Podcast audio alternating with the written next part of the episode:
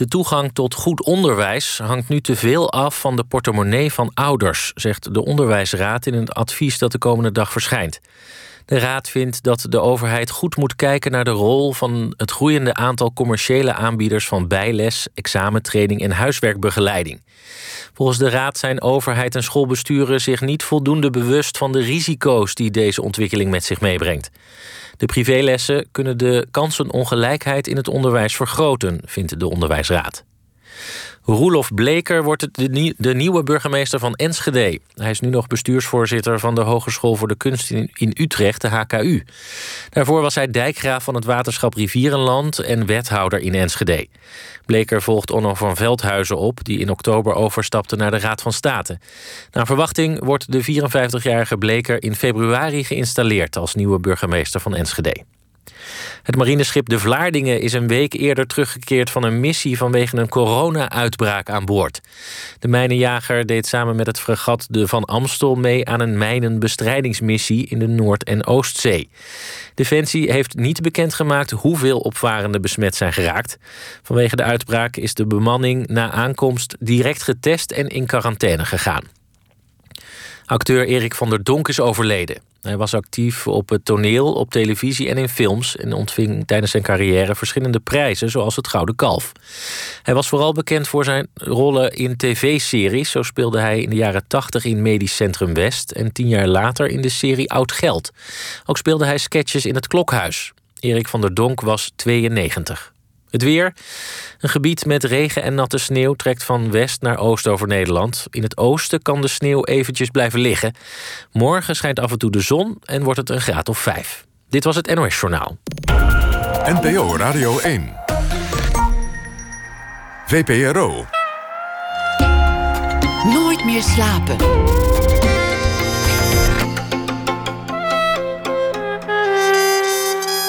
Met Atze de Vriezen. Goedenacht en welkom bij Nooit meer slapen. Oké, dan maar een matinee, dacht Bodil de la Parra, schrijver en de enige acteur in het stuk Dagen van Rijst, die zaterdag in première ging in Theater de Meervaart in Amsterdam-Osdorp. Dan maar een matinee en dan schoppen we iedereen gewoon om vijf uur naar buiten. Het moet maar, want deze voorstelling moet door. Je kunt niet anders dan bewondering opbrengen voor de flexibiliteit en de doorzettingsvermogen dat mensen in het theater elke dag weer aan de dag leggen. Maar deze voorstelling moest dan ook wel echt gespeeld worden. Niet alleen omdat er straks in het nieuwe jaar een tournee door het land moet volgen, maar ook omdat het verhaal dat Bodil de la Parra te vertellen heeft zich praktisch daar afspeelt. In een flat in Osdorp waar het gezin de la Parra aanspoelde. Dat ze die fraaie achternaam deelt met haar vader en Surinaamse filmmaker Pim de la Parra wisten we al. Daar maakten ze een voorstelling en het boek Het Verbrande Huis over. En dit keer komen we alles te weten over de kant van haar moeder Lies Oei de Indo-Chinese route waar ze zelf eigenlijk opvallend weinig over wist. Het werd een zeer persoonlijke voorstelling waarin frustraties en nieuwsgierigheid elkaar aflossen. Welkom, leuk dat je er bent, Podiel. Nou, zeker. Ik reed donderdag naar Amsterdam-Osdorp en ik reed van de ring zo naar de meervaart toe. Ja. En toen dacht ik, goh, wat een gek soort grandeur straalt dit eigenlijk uit. Er waren lichtjes, het zag er ineens allemaal chic uit. Oh ja? Ja, dat vond ik eigenlijk heel, dat, dat trof me eigenlijk. Oh, heb je die ervaring ook? Uh, zo langs het meer, dat, dat, dat licht en zo? Nou ja, ik vind uh, die buurt eigenlijk nu wel weer.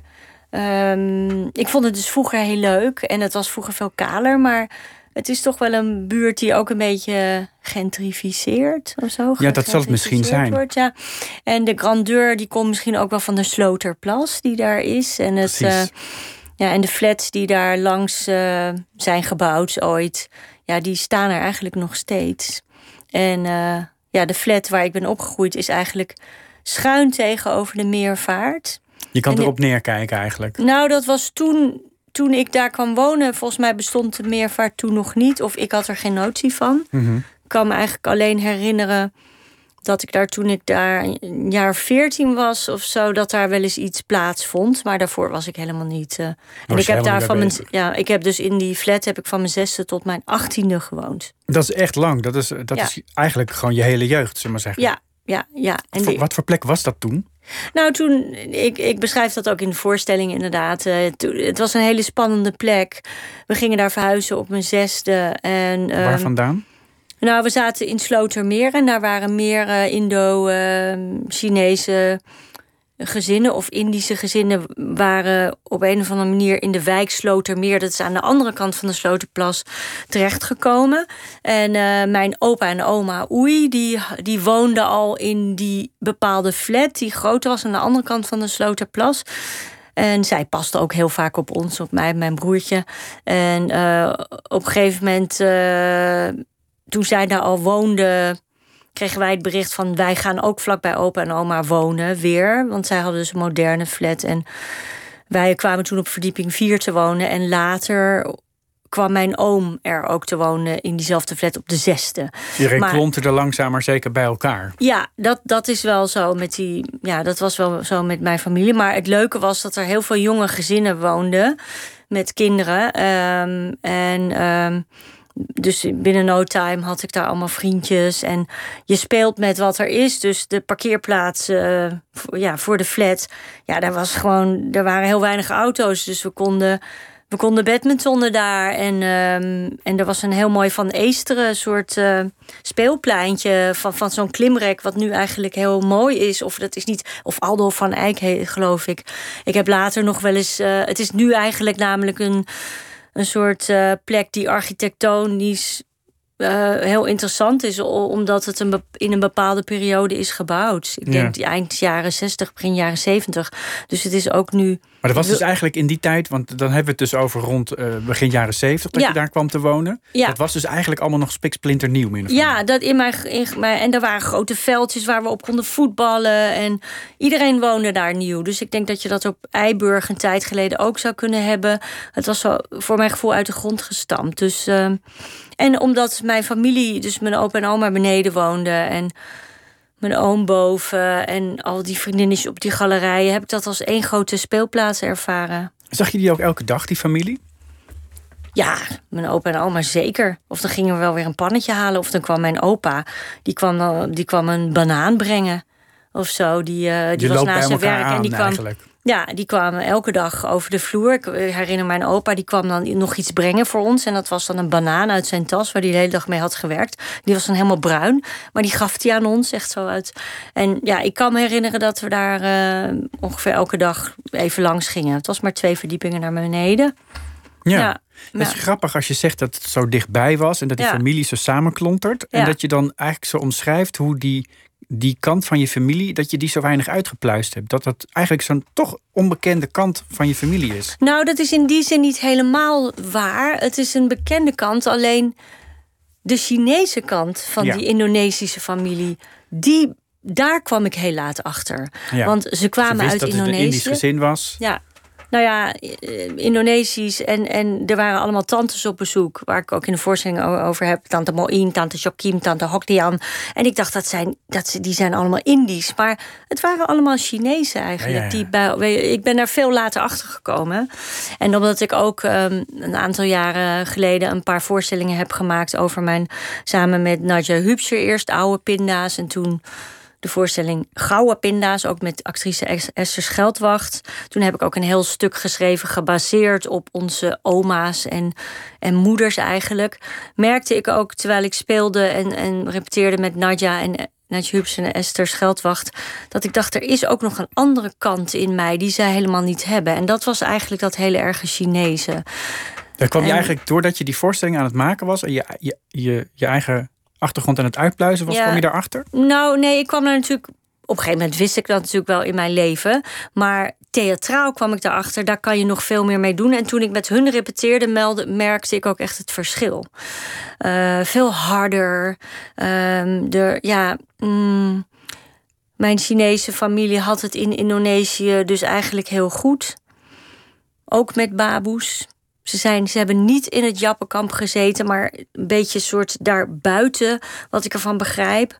Maar er zitten ook hele dramatische aspecten aan, waar ik wel pas veel later ben achtergekomen. Eigenlijk de laatste recente jaren dat ik wat gesprekken had met mijn moeder. En, uh, de geheimen van de familie in feite. Ja, nou ja, ze zullen dat zelf nooit als geheim omschrijven, maar je merkt het gewoon.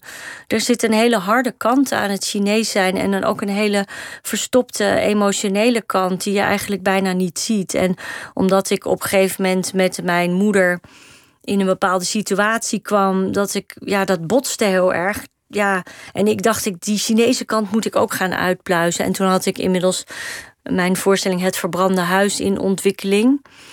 Dat was uh, over het de geboortehuis van mijn vader in Paramaribo. Toen dat afbrandde in 2012, wist ik, ik moet hier een voorstelling over maken.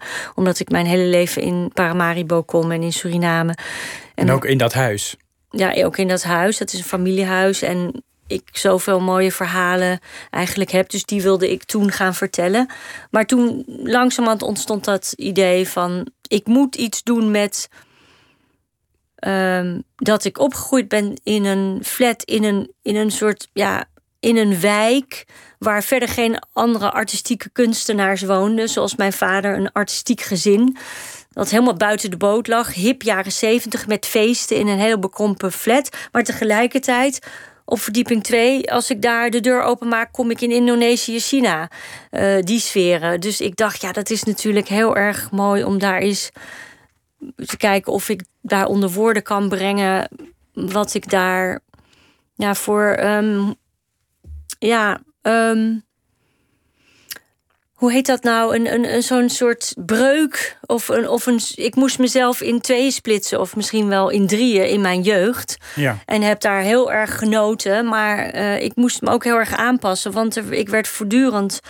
Uh, op de feiten gedrukt, namelijk wij waren niet normaal. En ik had ook best wel. De, de, die, die schoolmeester zit ook in mijn uh, voorstelling. Ja. Die kon ik eens even goed, daar kon ik mij afrekenen. Maar dat was een hele best wel beschadigende schoolmeester. Die is gewoon mijn, mijn, uh, mijn meester in twee jaren, die mij gewoon uitsloot. En ook echt openlijk. Dus inderdaad. Uh, ging zeggen, er zijn beroepen zoals dat van de vader van Bodil. Uh, die zijn helemaal nergens voor nodig. Uh, ja, dat, dat heb ik in deze voorstelling eens even lekker bij de kop gepikt. En hij, uh, dat, zei hij, hij, dat zei hij echt tegen jou? Jazeker. En midden in de klas. En ik constant het gevoel dat ik... dus ik wilde mij dan aanpassen. ik wilde mijn ouders ook in bescherming nemen. En je voelde aan alles, ik ben gewoon heel anders. Maar dat kwam niet vanuit de kinderen waarmee ik speelde. Had je zelf dat gevoel? Want jullie hadden, wat je al zei, je, je vader was filmmaker. Je, ja, is, leeft nog is, gelukkig. Ja, ja zeker. Ah, nee, hij is in, in retraite. Ja, ja. Nou. maar ik bedoel vooral in die tijd dat je die schoolmeester dat, dat tegen je zei. Jullie, jullie waren een, in die zin een ander gezin dan de meeste gezinnen in die wijk. Dat voelde jij ook zo, dat zag je ook zo. Ja, maar het was ook heel erg leuk. Er werden veel, als er voetbalwedstrijden waren, dat weet ik nog, 1974 zo, keek iedereen bij ons. Ja. Al die mensen met die kinderen. Ja, al die, er, werden, de, de, ja, de, er werden feestjes gegeven uh, met veel muziek en uh, filmvertoningen op groot scherm. Wij hadden op een gegeven moment. Mijn ouders kochten eerst dus een, een, een, een flat op de vierde verdieping en daarna eentje erbij op de derde. Dus er werd doorgebroken. Dus dat was een hele grote flat. Geen enkel ander gezin had Met een trap van de ene naar de andere ja, verdieping. Ja, die werd gewoon door. Er werd er gewoon een gat in, de, in het plafond gezaagd en hup, een trap. Dus, dus drie maanden later hadden we ineens hele grote kamers. Een hele grote, uh, in zo'n flat, uh, een hele grote woonkamer. En speelparadijs, schommel midden in de kamer. Wat gek eigenlijk. Want je zou denken, als je dan groter wil wonen, dan ja. ga je weg uit de flat. Ja, maar dat deden mijn ouders huis. niet. Nee. nee. dat deden mijn ouders niet. Die, die vonden dat heerlijk. Of die deden dat. En we, dat was ook, wij konden op dezelfde school blijven en zo. Maar er werden grote feesten gegeven. Maar dat, ja, dat vond de krompen buurt natuurlijk niks. Dus dan, dan, uh, ja, dan hoorde ik dat ze met verrekijkers uh, van de overkant hadden. Heb dat allemaal leuk in mijn stuk gebruikt. Omdat dat gewoon... Ja. Jus geeft. Ja, Tenminste, nou, je hebt het gezien. Ik weet niet. Uh... Ja, zeker. Nou ja, het, het, het, het, je omschrijft een soort, uh, een, een soort uh, dolle boel waarin van alles en nog wat kan gebeuren. En waarin jij als klein meisje eigenlijk ook niet meer zo goed weet wat je nou eigenlijk, wat nou eigenlijk normaal is en, en, en of je nou eigenlijk normaal zou moeten zijn of ja, niet. Ja, nou, ik, ik kom wel een beetje in conflict. Zeker in dat stuk. En zeker als ik terugdenk, omdat ik uh, de situatie in het stuk is dat ik uh, een de, zeg maar de derde en de verdie vierde verdieping, waar mijn moeder ook altijd is blijven wonen. Ja. Als haar uh, man, waarmee ze na mijn vader 30 jaar is geweest, als die overlijdt, moet ik een van die twee flats ontruimen. Um, En dan kom ik zoveel spullen tegen en bots ik, kom ik ook in botsing met haar.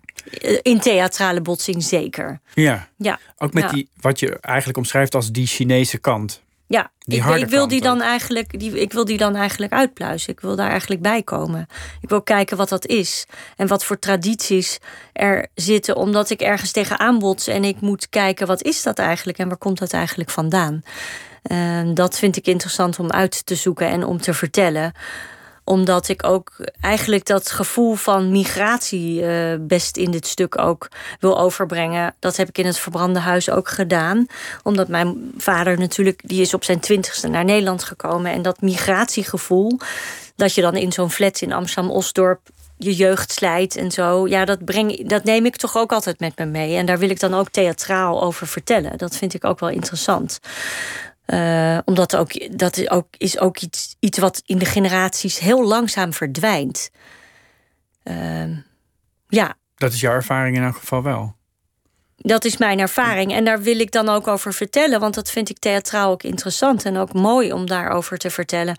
Dat, eh, ja, Maar een deel, maak ik op uit je voorstelling, verdwijnt al in de generatie voor jou. Wordt Ja. niet doorgegeven. Nee, Of het wordt niet. impliciet. Nou, eh, het wordt niet doorgegeven wat de oorsprong is of waar het vandaan komt. Maar er worden andere belangrijk? dingen. Ja, toch wel. Omdat als je het niet weet, kan je soms dingen niet thuis brengen. Kun je een voorbeeld van Eh, geven? Nou, dat er inderdaad soms ehm, bij de familiekant van mijn moeder, als ik dan naar de Chinese familie kijk, zo. Ja, er wordt. Er worden weinig emoties getoond. Er wordt ook gelachen waar je eigenlijk zou willen huilen. Eh, er wordt alles weggelachen op een soort hele vreemde manier. Ehm, dat, dat, dat zit wel bij sommige familieleden. En er wordt heel moeilijk gepraat en over wat er werkelijk is. Eh, er wordt niet veel over gevoel gepraat. Ehm, Wanneer ben je daar bewust van geworden? Wanneer merkte je dat? nou, eigenlijk altijd al, omdat ik wel vrij anders was. En, ehm, of niet anders. Er, er, er woedde gewoon erg veel, veel in mij. Wat ik vaak niet, helemaal niet thuis kon brengen. Tegelijkertijd zijn mijn ouders alle twee ook heel erg expressief. Maar ik kreeg ook op een gegeven moment een heel groot schaamtegevoel. En dat schaamtegevoel, eh, ja, dat wil ik ook ergens. Dat heeft ook misschien wel te maken met dat ik neergeplant ben daar en bij wijze van spreken op zo'n school zat waar zoveel, waar wij zo anders werden gevonden. Maar waar voelde je dan schaamte over? Ja, over, over heel veel dingen, maar ook over, ook over hoe het bij ons thuis was. Op het moment dat het het gevoel krijgt dat je er niet bij hoort. Dus dan ga je dat op een gegeven moment proberen te ver- verbergen. Of dan ging ik inderdaad zeggen van, eh, ja, ik wilde toch bewijzen, mijn ouders zijn eigenlijk precies als alle andere ouders. Maar als je het gevoel hebt dat ze vinden dat dat niet zo is, dan ga je toch van allerlei dingen erbij slepen om, om dat duidelijk te maken. Dat, dat ben ik op een gegeven moment gaan doen. Maar ehm, Hoe dan? nou, om, ja, door bijvoorbeeld een opmerking te maken dat mijn vader zei laatst dat een koe en dan iets over een koe zegt. Iets Terwijl mijn normaals. vader is helemaal niet die, ja, die is helemaal niet bezig met het platteland of zo geweest. Maar dat soort dingen. Ik wilde dan iets, iets laten merken dat hij ook wel dingen wist of zo. Dat kan ik me nog tenminste herinneren. Maar van die verzon je dat dan? Of, of was het dan iets wat je dan zag bij je vader dat je dan? Nee hoor, om- ik wilde, gewoon, ik wilde gewoon duidelijk maken dat zij waren zoals iedereen. Terwijl ze waren heel bijzonder. En die bijzonderheid is, had ik eigenlijk moeten koesteren. Maar dat doe je niet als, als, als je nog onder de twaalf bent. Heb ik dat in ieder geval niet gedaan. Dus eh, terwijl wij hadden. En ik vind nu alles heel bijzonder en ook heel rijk. Dat vind ik dan ook zo mooi om daarover te vertellen in het theater. Of ja, ik heb ook een boek geschreven daar. Dus het verbrande huis. Dan vind ik, wil ik dat de bijzonderheid daarvan eigenlijk ook wel koesteren. En, maar ook dat migratiegevoel hmm, overbrengen. Of, ja. Ja, je hebt, je hebt eerder al uitgebreid inderdaad over je vader verteld in die voorstelling en in dat, in dat boek. Ja. Die met elkaar verbonden zijn. Wat, wat is je moeder eigenlijk voor vrouw? Oh, wat mijn moeder voor vrouw is. Nou ja, ik, ik portretteer haar in het stuk. Als je wil weten wat voor mijn moeder. mm, het is een hele levenslustige vrouw, eigenlijk een levenskunstenaar, denk ik. Ja, die heel veel, die vooral wil, haar hele leven een motto had dat ze wilde genieten in het leven.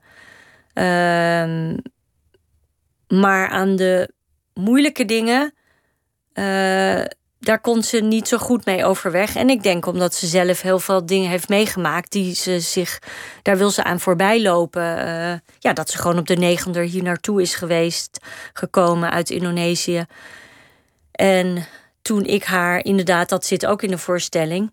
Zij weet van haar hele middelbare schooltijd niets meer. Ze weet ook helemaal niets meer wie haar vriendinnetjes waren. Ze weet niets meer. Het is gewoon weggedrukt. Dat denk ik, omdat zo'n overgangsperiode heel moeilijk is als je op je negende naar Nederland komt.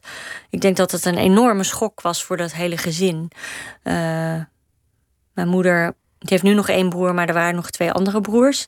Ja, die zijn ook allemaal, hebben ze een enorme schok gehad van die overgang van, de, van, dat, ja, van dat warme tropische Indonesië naar hier dat dat keiharde koude. En uh, ja, dat heeft, dat, dat heeft heel veel. Uh, ik hoorde ook pas later dan dat mijn opa pas na twee jaar is gekomen. Dus ze hebben die eerste tijd hebben ze zonder mijn opa hier gezeten in zo'n contractpension. Hoe dat ging in de.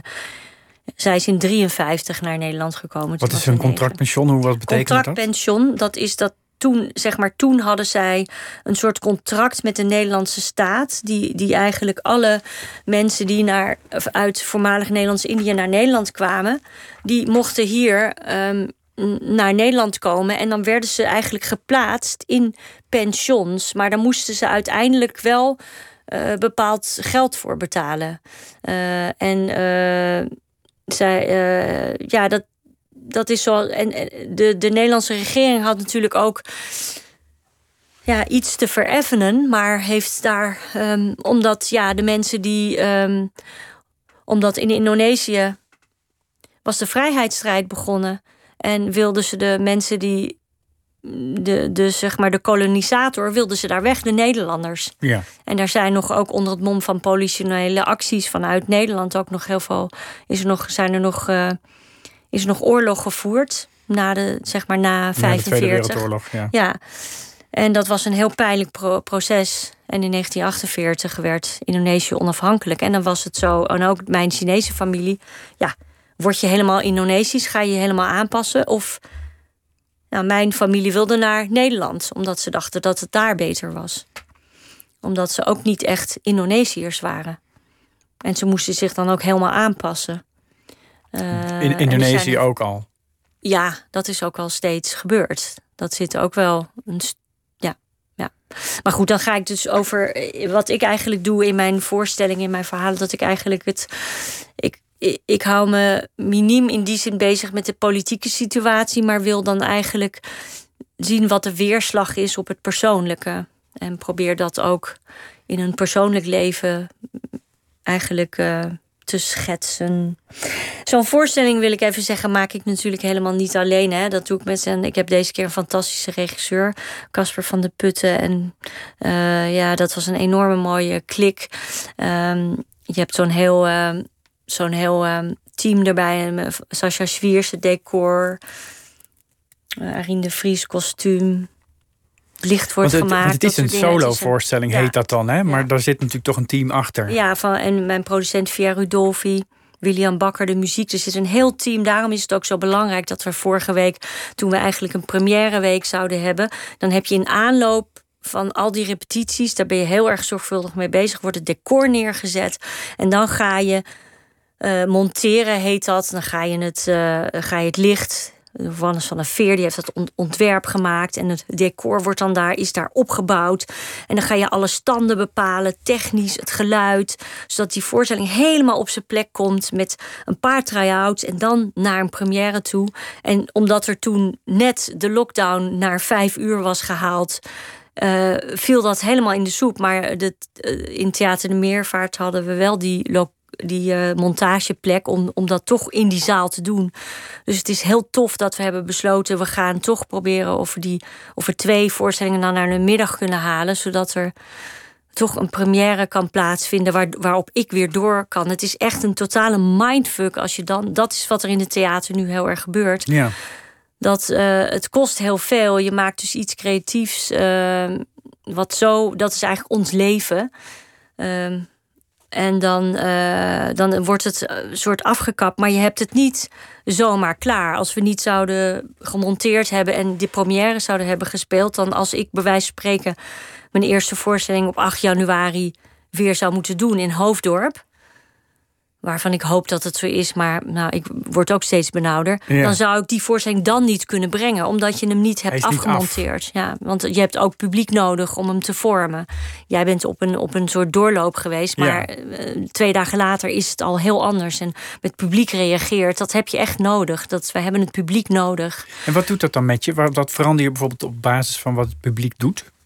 Uh, dat is gewoon de interactie met het publiek. Als er wordt gereageerd, als er wordt gelachen, je krijgt een, als, er wordt, als we stil zijn, als je zuchten hoort, als je een snik hoort. Het is een hele grote en mooie interactie waarop je je voorstellingen ook verder kan bouwen. Dat is super belangrijk. Dat is een soort ritme wat je samen met het publiek eigenlijk uitvindt. En uh, je loopt op achterstand als je dat eigenlijk niet hebt. Dus dan is het zo dat stel ik, ik breng die voorstelling nu, nu verder en je zou dat niet hebben, ja, dan, dan, dan heb je dat nog niet. Uh, dan is die voorstelling nog niet op het niveau dat je wil hebben. Ja, dus. Uh, het, moest, het moest vooral gewoon door. Ja, dus ik ben wel heel dankbaar aan mijn hele team en ook aan uh, de meervaart dat we dat hebben kunnen doen. En dat we, maar het was echt wel een, een, een mindfuck. En dat is eigenlijk iets wat heel erg gebeurt, wat ook als ik vandaag weer hoorde over. Ja, ik moet nu even pleidooi doen, natuurlijk over. Uh, ja. Ja, 2G, dat is natuurlijk ook een, een. Niet dat ik daar verder een oordeel over heb, maar dan dat die, dat, dat, dat dan wordt uitgesteld om, om daarover te beslissen na de kerst en januari. Dat betekent dus dat de kans er groot in zit dat deze sector, de theatersector, ook langer zo dicht blijft. En ze weten dan gewoon niet hoe het werkt, wat ze aanrichten. Want uh, er zijn zoveel mooie voorstellingen ook die daaraan zitten te komen. En ook voor het kerst en zo. Maar omdat het theater echt veilig is, daar ben ik van overtuigd. We zitten dan allemaal. Uh, getest en wel en met de QR-code. En het wordt heel erg in banen geleid. Als je naar de vorige week, als je nu de stad ingaat overdag, dan is het veel drukker. En lopen mensen veel dichter op elkaar dan ook al is het misschien. Maar in het theater gaat het vanzelf goed door. Dat het, we het zo goed hebben gedaan. Dus dit was mijn pleidooi voor de. Dat moest even. Het is natuurlijk ook niet iets wat je van de een op de andere dag uit de grond stampt. Dit. Nee, het is, je bent hier, ik ben hier gewoon een half jaar mee bezig en al met voorbereidingen in de verkoop al langer dan een jaar. En... Maar is het in die zin wel een, een bewuste keuze om een toch wel een solo-voorstelling te maken. Want er is, een team, er is een team bij betrokken. Maar het is natuurlijk even ja, goed een, een, Die solo, dat begint al twee jaar geleden. Dat plan, ik wil dat maken. En dan ga je op een gegeven moment... Ga je, heb ik met, met Via Rodolfi, de producent... Oké, wanneer kunnen we dat dan doen? En dan welke regisseur ga ik erbij vragen? Waar zou ik mee willen werken? En dan ga je gesprekken aan. En de tekst met dramaturg, Cecile Brommer... die heb ik altijd heel erg nodig ook om de tekst die je hebt... zeker als je zo persoonlijk theater maakt. Het is echt geschreven tot op de wat je hebt gehoord. Ik bereid dat heel goed voor en schrijf dat en dramaturgisch, zodat ook uh, je, je, je, publiek wel blijft boeien. Dat is ook door de tekst en ook door de manier waarop het is geregisseerd door Casper. En het is, uh, ja, uh, dat is heel. Ik had zeg maar nog wel de helft meer tekst. Maar het boeit beter als je soms schrappen maakt en dingen eruit haalt. En dat doe je heel wel afgewogen. En dat gaat niet zomaar. Dat is dat is, uh, daar ben je zeker uh, met het creatief proces zeker een half jaar mee bezig. Ja, en dat is dus niet alleen in een schrijfkamertje, maar echt met een team. En, uh, nou nee, ik schrijf wel zelf, maar dan laat ik om de zoveel tijd dat lezen. Ja. Maar goed, dat is even. Dat, dat wilde je graag even kwijt. Ik wilde het heel graag kwijt, ja. Omdat ik het zo... Ik heb zo'n hart voor, voor de sector. En het is mijn leven. En voor alle theatermensen. Ja. Voor wie nu inschakelt, Bodil de la Parra is hier. We praten over haar voorstelling Dagen van Rijst, die toch in première ging. Ja. In de middag moest er maar. En dan hopelijk in uh, januari, Vanaf januari door, het, uh, door het land heen. Het is een, een, een, een hele intieme voorstelling geworden. Niet alleen door het verhaal van je moeder, maar ook omdat je eigenlijk het hele verhaal vertelt aan je broer. Ja. ja. dat, dat, dat is een extra laag die eronder zit en die buitengewoon binnenkomt, vond, ik. Oh ja? Ja. Vind je dat? Ja, ja. Jouw broer, die in 2002 zelf Ja. een einde aan zijn leven heeft gemaakt. Ja, klopt, ja. Je gebruikt hem als een soort klankbord om te toetsen wat je ziet, als het ware. Ja, nou dat was, kijk, ik had eerst, er zit ook een soort spoken word-achtige tekst. eh, waar ik gewoon al mijn herinneringen eh, aan mijn jeugd opschreef. Over ook de flat en het leven daar in de flat. flat. Ik romantiseer het dan ook eigenlijk hè, met mijn, ja, ook met mijn grootouders. En, en de mooie speelplek die het ook was. De avonturen met je De vriendinnen. avonturen en, en het, en het eh, randtankpannetjes rondbrengen. eh, het eten, zeg maar, dat mijn oma opschepte in zo'n vier stapels pannetje. En dat we Ja. moesten rondbrengen bij mijn oom en dan weer naar ons toe. Ik romantiseer dat, maar ehm, toen kwam er een punt dat eh mijn dramaturg Cecile Brommer zei... ja, jeetje, dit is bijna poëzie. Als je zo doorgaat, kan je beter het uitgeven of zo. Ja, we, moeten ook iets vinden waardoor je... Waardoor je eh, waardoor je theater echt nodig hebt. Dat je het niet alleen leest. En toen de volgende dag had ik gewoon, voordat ik het wist, opgeschreven dat het ja, met aanhef, broer of lieve broer. Ja, en toen dacht ik, oh shit, ja, dan moet ik daar wel aan. Dus ik doe het naar hem. Ik, ik, ik eh, ja, theatraal. eh, ja, breng ik hem eigenlijk weer tot leven. Want ik spreek tot hem. En dat was. Ja. De afstand heb ik nu ook wel. Maar toen wist ik wel, oh ja, dan moet ik ook dat helemaal aangaan, natuurlijk. Tot, tot aan zijn einde. Dat, daar, daar zal ik toch ook wel dan een, voor, een scène of- over moeten schrijven. Maar ik heb dat. Het is ook heel fijn om, om, om het naar hem te richten. En, eh, Waarom? Wat, wat betekende Nou ja- hij? Wat, wat, wat, wat voor rol had hij in, in die jeugd waar je het verhaal begint? Nou ja, het is gewoon mijn broertje. Waar, waar, ja, vandaag was er al een recensie verschenen waar het, waarin de recensent... Het was eh, een hartstikke mooie recensie in de theaterkrant. Maar er stond wel eh, de tweelingbroer. Maar het is niet mijn tweelingbroer. Het is een 2,5 jaar jongere broer... waar ik gewoon heel erg mee ben opgegroeid. Dus wij waren gewoon altijd samen. Dus ja, die hoort bij je jeugd. En ja, die wil je in feite niet eh, op een gegeven moment kwijtraken. Maar hij is toch gewoon... eh, hij is gewoon eh, op een gegeven moment overleden. Dus ja, dan, dan moet je zonder door. Maar die hele jeugd heb je helemaal samen meegemaakt. En dat, dat koester ik ook heel erg. En ik vind het nu ook heel mooi om hem theatraal dan te koesteren. Eigenlijk. En ehm, ja, en, en ook gewoon alle mooie dingen die we hebben beleefd. En de avonturen. Weet je, hij, hij, hij liep altijd in of een indiaan of een cowboypak. En hij was, we, we, we- ja, god, het was, het was gewoon. eh, we hadden dezelfde vriendje. Had- Ik had een vriendinnetje en dat broertje daarvan was, was zijn beste vriendje. En ehm, De dingen die hij zag, zag jij ook. En dan ja, en eh, we, ja, we, we, we hebben. We, we hebben samen, als er, als er een groot feest was en altijd werd er gedanst op James Brown, dan eh, zaten wij daar beneden eh, door het, eh, trapgat te koekeloeren en naar al die mensen. En dan giechelden daar wel we daarom. En het was, heel, het was ook heel gezellig. Eh, dus ja, dat is dan ook heel mooi dat je Flarden daarvan even in het theater terug kan brengen. Niet omdat het, het is, weet je, het is persoonlijk, maar het geeft ook een soort, misschien een soort, het geeft een diepte en een warmte. Het moet ook universeel aanspreken. En ik heb nu wel van het beetje publiek dat er was, ook die mij heeft aangesproken afgelopen weekend, die ik niet kende, daar, die vonden de voorstelling ook mooi. Dus het is bij hun ook. Het kan ook gewoon, als je mij niet kent, eh, heel goed binnenkomen of een mooi verhaal zijn. Maar het, lijkt ook alsof je de, de, de ontdekkingen die je doet over door na te denken Ja. en door te onderzoeken, ook echt onderzoek te doen naar Ja. hoe, wat je ziet op bepaalde foto's bijvoorbeeld. Ja. Dat je dat wil toetsen aan hem, terwijl die er eigenlijk niet meer, je eigenlijk niet meer kan helpen. Nee, ja, dat klopt. En eh, dat klopt. Hij is de enige getuige bij wijze van Ja. spreken. Ja, en ik wil het ook aan hem vertellen, omdat, eh, om dat allemaal te onderzoeken, zover, eh, dat heeft hij niet gedaan. En ik heb. Eh, maar ja, dat, dat is altijd. Ik wil het toetsen en eh, ik spreek tot het publiek, hè? Dus dan is het ook dat het. Dat werkt altijd wel in, in, in stukken waarin. Ja, het publiek is dan een persoon dat kan ook heel, dan kan het heel dichtbij komen. Ja. Ben, wel je, ben je altijd zo close met hem gebleven als dat je in je jonge jaren was? Ja, in principe wel. Ja, ja. Ja maar ehm, op het laatst was het moeilijk, want hij, eh, hij heeft een hele korte depressie gehad. Dus dan is het ook heel moeilijk om iemand te bereiken. Ja. Een, een korte depressie die eigenlijk meteen misging, als het ware. Ja. Ik wist eigenlijk 2,5 week, maar van die. Tweeënhalve week. Ja, ja, daar wist ik. Dat is bizar kort, toch? Ja, hij heeft een kort. Maar misschien, weet je, in de, je kan de aanloop daar misschien eh, van hebben aangevoeld. Hij voelde dat zelf zeker wel, maar het was moeilijk thuis te brengen, denk ik ook voor hemzelf.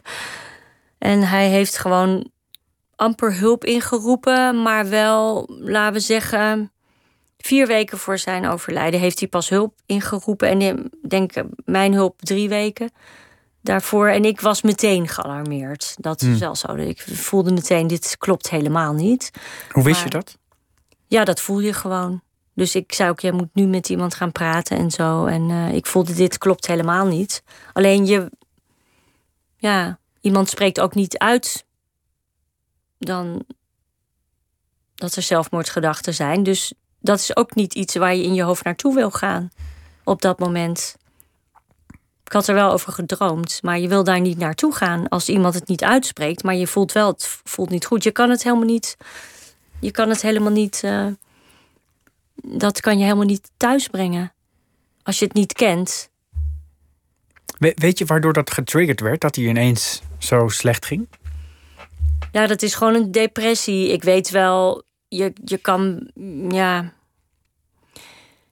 Hmm, ik denk wel een paar dingen wel te, te weten uit eh, nalatenschap van dagboeken. En ik kan wel, maar je weet nooit of het echt zo is. Het is ook een chemisch iets, denk ik.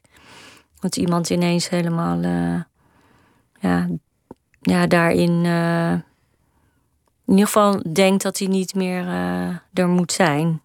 Dat is super intens tragisch. Ja. Maar het is niet meer te keren. Dus dat was op dat moment natuurlijk een enorme schok. Of een, nou, een enorme schok. Je benen worden gewoon uit je weggezaagd. Dat is eigenlijk wat er gebeurt. ja. Dus ja.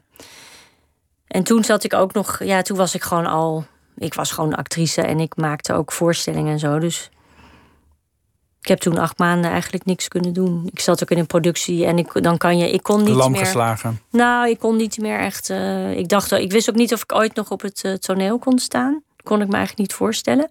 Eh, maar ik dacht ook tegelijkertijd, oh jee. Maar als ik dat niet kan, wat heb ik dan nog? Want ik heb zoveel plezier in mijn werk. Ik deed ook daar. Ik deed voorstellingen met eh Wimmy Wilhelm en Margot Ros. Een beetje cabaretesk-achtig. We hadden superveel allemaal dingen over vrouwen en jongmoederschap en zo. We hadden enorm veel pret.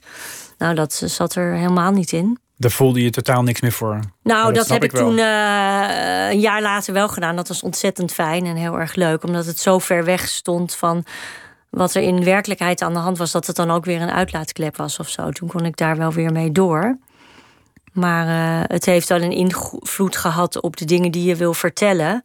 Want je gaat dan een gebied, eh, een richting in je werk, een gebied op wat je misschien anders was, je misschien er eh, toch een andere weg opgeslagen. Weet je, ik ben tijdelijk een andere weg opgeslagen die op dat moment ook heel goed was.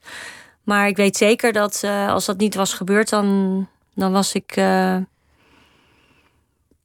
misschien wel eerder wat persoonlijkere voorstellingen gaan maken. Ik was ook net eh, begonnen als toneelschrijver met Matthijs Rumke. Mhm. Die overleden is, een regisseur waar ik heel veel voor schreef. Ehm, en ik wist ook niet ja, wat ik dan persoonlijk nog zou kunnen schrijven. Hoe bedoel je dat? Nou, te persoonlijk kan het dan niet worden. Hmm, wat je schrijft. Maar omdat je voor iemand anders aan het schrijven bent, bedoel je? Nee, ik kan niet. Je kan niet als er zoiets gebeur, Oh, zo. gebeurt, kan je vanuit je rauw. binnenste. Ja, je moet wel een gebied opgaan dat ietsje verder van je weg ligt. Anders dan lukt het niet om dat op te schrijven. Ehm, ja. Heeft het je kijk op het leven veranderd, die gebeurtenis? ja, ongetwijfeld. Ja. Nou ja, in ieder geval dat alles elke dag anders kan zijn. Ja. Ja, dat alles elke dag anders kan zijn. En uh, ja, dat dus je dingen niet kan voorspellen. En voor iedereen komt, komt iets ergs in het leven in petto. Maar dit was een hoek van waaruit je het, waar ik het helemaal niet vanuit had verwacht. Ja, dus. Nee, ik, ik las in een interview met je vader dat hij uiteindelijk gestorven is door een overdosis ecstasy te nemen. Nee, dat is niet zo. Nee? Nee, dat, dat, is niet dat zo. zegt hij in dat interview. Nee, dat is niet zo. Hmm. Nee, dat is niet zo. Mijn broer uh, was wel om zijn demonen, denk ik, uh, te verdrijven. Uh, al een, een, jaar of twee, of misschien wel langer. op, een, op een manier dat je dan uitgaat. Wekelijks ecstasy aan het gebruiken. Ja. En, uh, maar hij was veel te gevoelig persoon. Uh, daar reageerde hij helemaal niet goed op. Dus dat was geen goede beslissing. Maar dus... ik denk achteraf, ja, we hebben allemaal theorieën achteraf, maar ik weet het niet. Maar hij heeft wel een periode daarvoor in het weekend. En daardoor dacht hij ook steeds van, ik heb gewoon geuit. En gewoon ik een tof leven. Ja. Ik maak er wat van. Ja, maar dat is niet fijn, want hij had, hij daarvoor dronk hij kopjes thee en zo altijd. Hij is gewoon op een gegeven moment ging hij een beetje blowen en ecstasy gebruiken in het weekend. En op een gegeven moment raakt, raakt kan je ook verslaafd raken aan een uh, weekendgewoonte om ecstasy te gebruiken, denk ik. Heb je, heb je zelf de neiging om je geluk te stimuleren met dingen? Helemaal niet, want ik durf of... dat nooit meer. Uh, mijn kinderen, daar ben ik ook heel bang voor. Uh, dus mijn kinderen zijn 22, nu dochter net 22 en 24. Ik was gewoon als de dood voor als zij uh, drugs. Ik kon het niet eens, weet je wel, zouden gebruiken. Of daar wilde ik niet eens over praten of zo. Terwijl in mijn jeugd uh, werden er enorm, werd er enorm veel gebloot door iedereen. Maar ik reageerde zelf ook helemaal niet goed op. Hmm. Um, ik kan wel blowen hoor, wel eens een keertje, maar ik moet dan niet uh, een verantwoordelijkheid hebben voor een voorstelling of zo. Maar had je die afkeer van, van drugs en, uh, en middelen al, altijd al? Want je, je bent eigenlijk nou, opgegroeid in een, in een wereld waarin dat inderdaad. Ja, maar je wordt zelf heel braaf. Ja, maar je wordt zelf heel braaf met ouders die, uh, die heel uit, uitspannig dansen, feestjes en bijvoorbeeld blowen of zo. Mijn vader ja? blowde wel. Dan word je zelf. Ik was super braaf, joh super braaf persoon. Beetje mezelf opgevoed eigenlijk.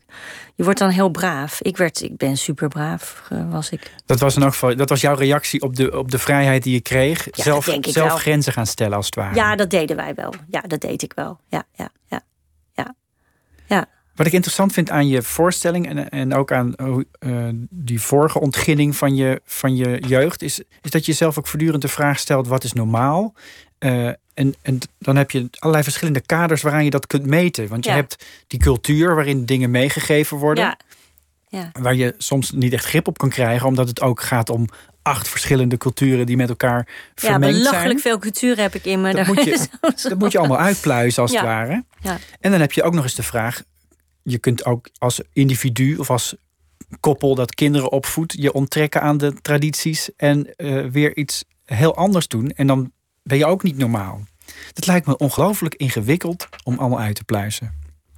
Eh, ingewikkeld. Nou, ik probeer het dan ook een beetje voor theater leuk te maken. En leuk om naar te Ja, kijken. het is en zegen voor een maker, lijkt me. Ja, en interessant om. eh, want wat ik gewoon voor deze voorstelling ook wilde opzoeken is. Hoe, waarom heb ik gekozen als jong meisje van, nou, vanaf mijn tiende of zo. eh, om erbij te horen? Dat ik overal erbij wil horen, want ik heb een soort afstandsblik. Eh, omdat ja, als je, ja, als je wordt als je wordt op een bepaalde manier wordt buitengesloten, dus eigenlijk door volwassenen, dan eh, ja, waar, ik kon ook in opstand komen. Dat heb ik niet gedaan. En dat, dat aanpassingsverhaal, dan ga ik weer een soort lijntje proberen te trekken naar hoe heeft mijn moeder dat gedaan en dat gezin van mijn moeder die uit Indonesië kwamen, omdat ik ook had, ja, ook wel van mijn vader had begrepen dat toen mijn, hij mijn moeder ontmoette, ze waren jonger, ze waren 20, 21 of zo. Uh, dat ze heel best verlegen was. En dat zag ik, dat zie ik ook op haar schoolfoto. Dat ze dus 12 of 13 is. En dan zit ze op de middelbare school. En zij weet ook niks meer van die periode. Dat zei ik Ja. net al. Dus dat vind ik ook heel interessant. Waarom doen mensen dat? daarna. Ja. ja, en waarom doen mensen dat? En dan wil ik dat, ja, dat trauma van die migratie er ook een beetje bij slepen. Want dat, dat, dat, heeft er ongetwijfeld mee te maken. Maar dan betekent dat dat jij in feite een tweede generatie trauma van een Nou, immigratie trauma hebt. vind ik een heel groot woord, want ik, ik vind dat niet een trauma. Maar eh, het is wel iets wat, wat in mij zit en wat ik mee heb gekregen. En omdat ik dat wil uitpluizen en ook voor theater interessant vind. En gewoon, maar ook, ja, eh, ja vind ik dat mooie aspecten om uit te lichten. Zoals ik ook in, in, in Suriname ja, dat beschrijf ik ook in de voorstelling en ook zelfs in mijn, ook wel in mijn boek. Maar in de voorstelling heb ik ook zo'n moment dat ik toen ik in Suriname was, eh, voor de eerste keer of misschien voor de tweede keer, ik was daar met mijn. Ik speelde altijd heel erg leuk met mijn neefjes Noël en Kenneth. Noël en Kenneth. En we waren, het was gewoon een te gekke tijd. Zij woonden daar en ik kwam om de zoveel tijd. En we vonden elkaar dan wel weer. En ik speelde gewoon met, met hun op straat. En er was een, dan inderdaad een, een zwart meisje dat op een dag zei van... eh, je komt niet van hier, hoe komt het dat je zo wit bent? Weet je wel, dus toen was voor mij een hele grote schok... dat ik werd gezien als wit, terwijl in Nederland werd ik ook werd ik niet gezien als wit, want was ik juist een, een, een ja, een met in, zwart haar en in, in Indonesische trekken. Dus maar helemaal niet werd ik als wit gezien. Dus toen dacht ik, hè, toen had ik een soort mindfuck ook van, hè, maar daar en hier. Dus waar, waar- ik hoor dan nergens bij. Of ik word overal, kunnen ze iets tegen me zeggen. Dus dat is ook een realisatiemoment. Ja. Maar je werd Eh, vaker in- aangezien, eh, aangesproken als Indonesisch. Nou nee, Indonesische Dan- mensen weten het niet. Maar ik ben niet een blond kind. Nee, Ik woon in. Amsterdam-Osdorp met alleen maar blonde kinderen. En ik ben ook niet blond. Nee. Ik heb zwart haar en bruine ogen. Maar dan ga je dus proberen om te kijken van wat is nou door een cultuur meegegeven, wat is een traditie en Ja. wat is het karakter van Ja. mijn ouders, grootouders, mijzelf. Nou, ik was, voornamelijk, eh, ik was voornamelijk benieuwd en hier voor deze voorstelling op zoek naar het Chinese. Ja. Want de Indonesische gebruiken, dus die heb ik gewoon gevoeld Ja, in de flat van mijn oma en opa. Omdat we aten gewoon sayur rendang, sambalboontje en met die rantangpang. Dat is gewoon, dat is gewoon Indisch. Eh, en eh, ze spraken, ja, dat noem je nu Bahasa Indonesië, maar dat heette toen Maleis. En mijn oma had een heel zwaar accent. Als ik de schoolkinderen mee, mijn vriendjes meenam, dan vroeg wat zegt je oma? Want dan vroeg ze van, zit je ook bij Zit je ook mij in de klas? En dan, wat vraagde ik? zeg, nou, of je ook bij mij in de klas zit. Weet je zo, dus dat, dat zijn, dat, ik moest het dan voor ze vertalen, want ze had zo'n zwaar accent. En ook al die mensen die daar kwamen, eh, al die ja, tantes en ja, we hadden ook een moppetap oom. Die was dan met mijn tante Hoklian. Die woonde dan in Ede. En er was oom Daan. En die had dan een beetje zo'n andere soort. Die kwam uit Rotterdam in de buurt of zo. En die ging naar moppetappen. Nou, dat vonden we ook enig. Maar die was dan met zo'n... Ook zo'n Chinese-Indische vrouw. Maar dan in... oh op een andere plaats. Ergens anders Eh, ja, voor, dus dat, Ja. dat, die, die Indonesische, Chinese cultuur is ook heel erg verweven in Nederland. Want er komen zoveel mensen uit voormalig Nederlands-Indië met allerlei soorten ehm, ja, mengelmoesjes, zeg maar. Dus dat zit heel erg verweven.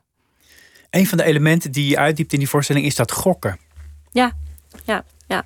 Chinezen zijn gokkers. Nou ja, omdat eh, mijn moeder ook heel erg tot op heden, nou, ze is nu ziek geworden van de zomer. Maar zij, zij, ze, ze- en zij is ook heel lang met een gokker geweest. Ik noem hem ook de gokker. Ja, Eh, Me- meer hoef je niet te weten Nee, eigenlijk. meer hoef je niet te Hij weten. is gewoon de gokker. Ja, en ehm, En je oma Eh, was ook een gokker. Nou ja, ik kan me die, die Tjaki-avondjes herinneren. ehm, dat ze dus tot diep in de nacht een soort. Ja, dan, dan waren ze voor geld aan het gokken. En dat waren, dat waren dus Chinese kaartjes. Heb ik later gevonden. En eh, dat, spelletje heet dat wist je toen niet eigenlijk. Nee. En dan hoorde ik wel tjaki, tjaki, tjaki, tjaki, tjaki. Dan hoorde ik dan, want dan gingen ze. Ging dat om geld of ging dat om... ja, ik denk dat het om veel geld ging. Eh, net zoals juwelen. eh, dat juwelen verhandelen, dat mijn oma doet, heeft gedaan. En daar heb ik ook van alles van meegekregen. En dat zijn het is natuurlijk ook heel erg leuk. Maar die, die goktraditie, en dat er zoveel Chinese mensen ook gokken. Ja, daar heb ik ook van proberen uit te pluizen. Wat is dat nou eigenlijk? En omdat mijn moeder dat ook zo leuk vindt. En ik vind dat ongeveer het ergste wat er is. Maar Waarom? vonden zij, ik vind dat zelf vreselijk. Dat komt dan door, door uh, denk ik, bij mij komt dat gewoon door dat mijn moeder ook echt met een gokker in huis woonde. Op een gegeven moment ik een puber was ik, ik de man natuurlijk verafschuwde. Terwijl ik heb hem later, ben ik heel goed met hem geweest hoor. Maar ja, die man die uh, lag uh, overdag in zijn bed en hij ging gokken. En het was een heel onzeker financieel bestaan. Ja, nou, als jij, voelde dat het niet pluis was. Nou, als jij, nou ja, ik, ik, ik voelde me onzeker bij. Ja. En ik was uh, nog aan het bekomen van de scheiding. Dus ja, dat, dat kijk, en het is, we kunnen er allemaal heel, heel goed mee nu. Maar dat gokken, dat, dat vond ik, ik, ik vond dat helemaal maar niks. Maar mijn moeder vindt dat uh, nog steeds heel leuk. Die gaat, uh, ja. Zij is een heel sterk persoon die ook. Uh, ze is ook geopereerd dit, deze zomer. En ze kon ook kiezen of ze wel of niet die operatie zou doen. Dat kwam al vrij plotseling. En zei ze: Ik grijp mijn kans. Ik hou al van een gokje. Nou, dat tekent haar ook wel. Dat zit er diep in. Dat zit er diep in. Op elk vlak, ja. Ja, ja. Maar waarom, waarom past dat dan binnen de Chinese cultuur. Wat is dat dan? Nou ja, dat, dat weet ik niet of dat zo is. Maar uh, ik heb gewoon uitgevonden dat. Uh, omdat ik dat helemaal heb opgezocht. Maar je zou kunnen zeggen. En ik ben verder geen sinoloog of zo. Maar dat. Wat ik heb gevonden is. Het maakt niet uit hoeveel geld je verliest. Want als je dan leeft volgens de goede Chinese cultuur. zal je uiteindelijk beloond worden. Dus ook al is het op de laatste dag van je leven, denk ik dan maar. Dus misschien. En ik probeer dan een soort lijn te trekken naar. Als, je dat, als dat een traditie is waar je iets van af zou weten. Ik heb hem nooit geleerd, maar ik vind dat ergens. Zou je dat kunnen doorvoeren? Van daarom blijven die Chinezen eh, doorgokken. Of mijn moeder ook. Omdat ze misschien dan hoopt op het einde zal ze beloond worden. Ik kan me ook nog wel herinneren van meerdere ooms van mij. Die gingen in die zin ook gokken met de lotto. Die hoopte al door misschien dat ik de lotto wil win. Misschien dat ik heel rijk word. Ze willen dan rijkdom. Dat is heel belangrijk. Ja. Ja. Misschien op de laatste dag van je leven, maar dan heb je toch. Ja, nou ja, dat vind ik dat is absurd eigenlijk. Maar ik vind dat wel iets bijzonders om dat op te sporen. En te kijken hoe kan je dat betekenis geven in je eigen leven. En waar ben je dat tegengekomen? Vind ik wel interessant. Ja, ik en ook, ook, theatraal interessant. Ja, ja het, het, het is ook zo interessant omdat het, het je, hoe je het uitpluist, is natuurlijk ook zo dat je bepaalde tradities hebt, bepaalde dingen die, uh, die mensen in hun karakter zelf doen. Het vrije leven van je ouders bijvoorbeeld, dat op een bepaalde manier haak staat op de tradities die ook nageleefd worden binnen zo'n Chinees-Indische familie. Bijvoorbeeld dat je als, uh, als ouder verwacht dat je kinderen voor je zorgen laten. Ja, ja. Dat is op zich niet zo'n hele gekke gedachte, toch? Nee, maar volledig financieel, dat is best wel gek.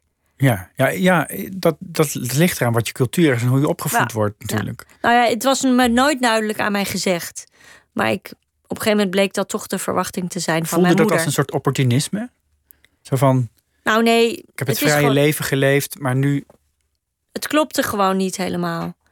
Uh, het klopte gewoon niet helemaal in mijn leven. Uh, ik had het niet goed doorgekregen, in ieder geval. Dus dat is ook hetgene wat ik uh, theatraal een beetje een boventoon laat voeren.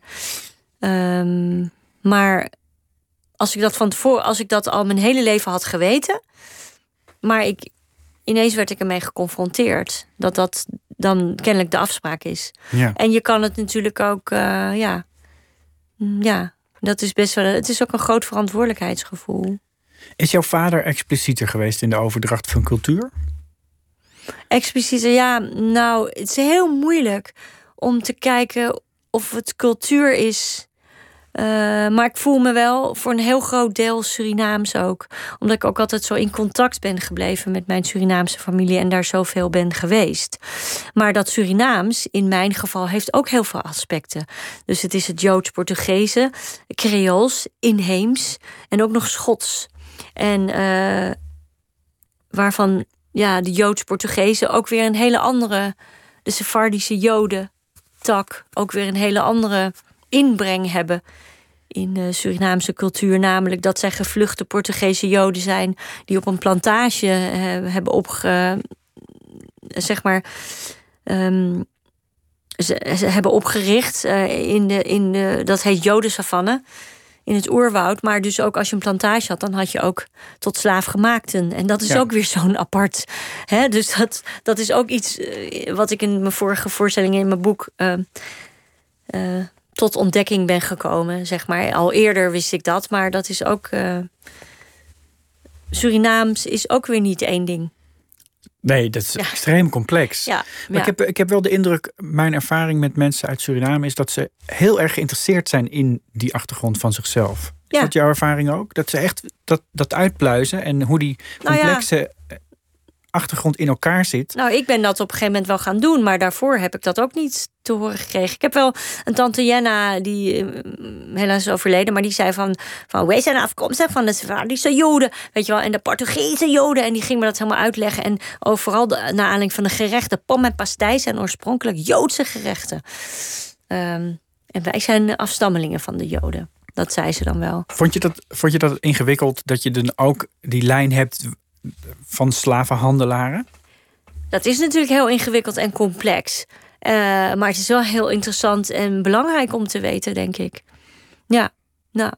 Ja, jouw, jouw vader is natuurlijk uit, uit huis verdwenen toen jij ongeveer 12 jaar oud was? Nee, nee, nee, nee, op mijn zestiende. Zestiende? Ja, ja, ja. Dan nou, ben je nog steeds heel jong. Niet... Nee, hij is in je leven gebleven.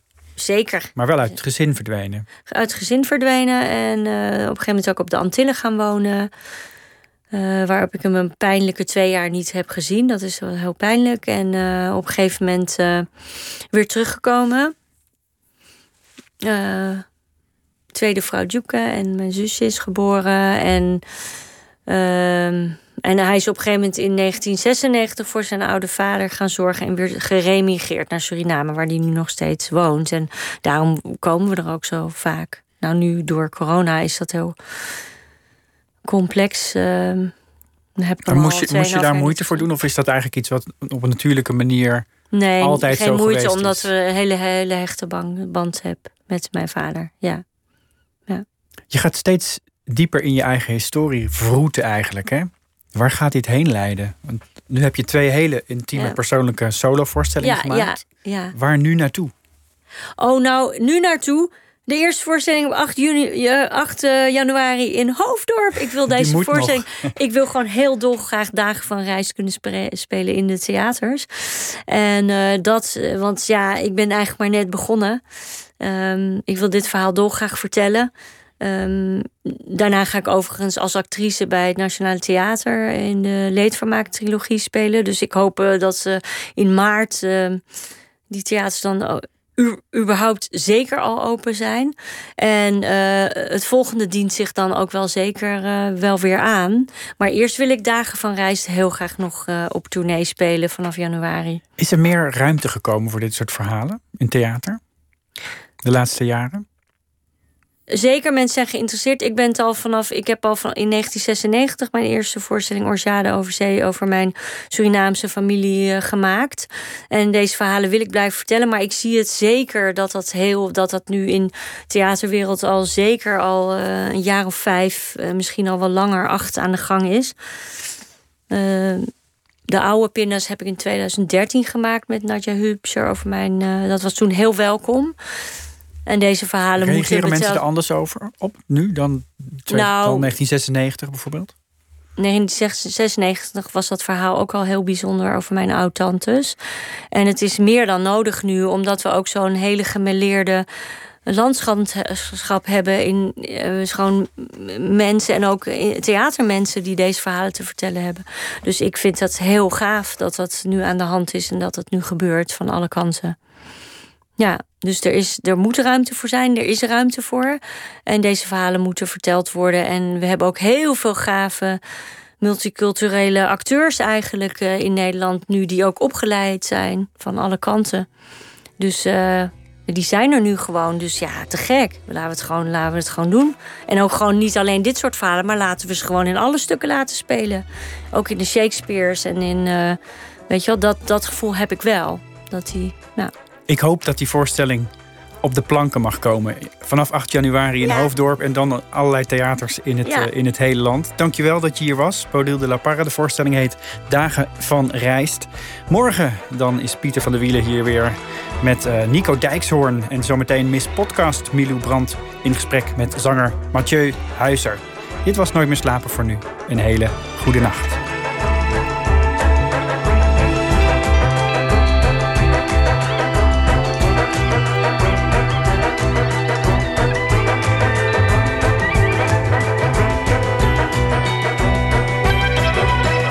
NPO Radio 1. Wie luistert, weet meer. NPO Radio 1. 1 uur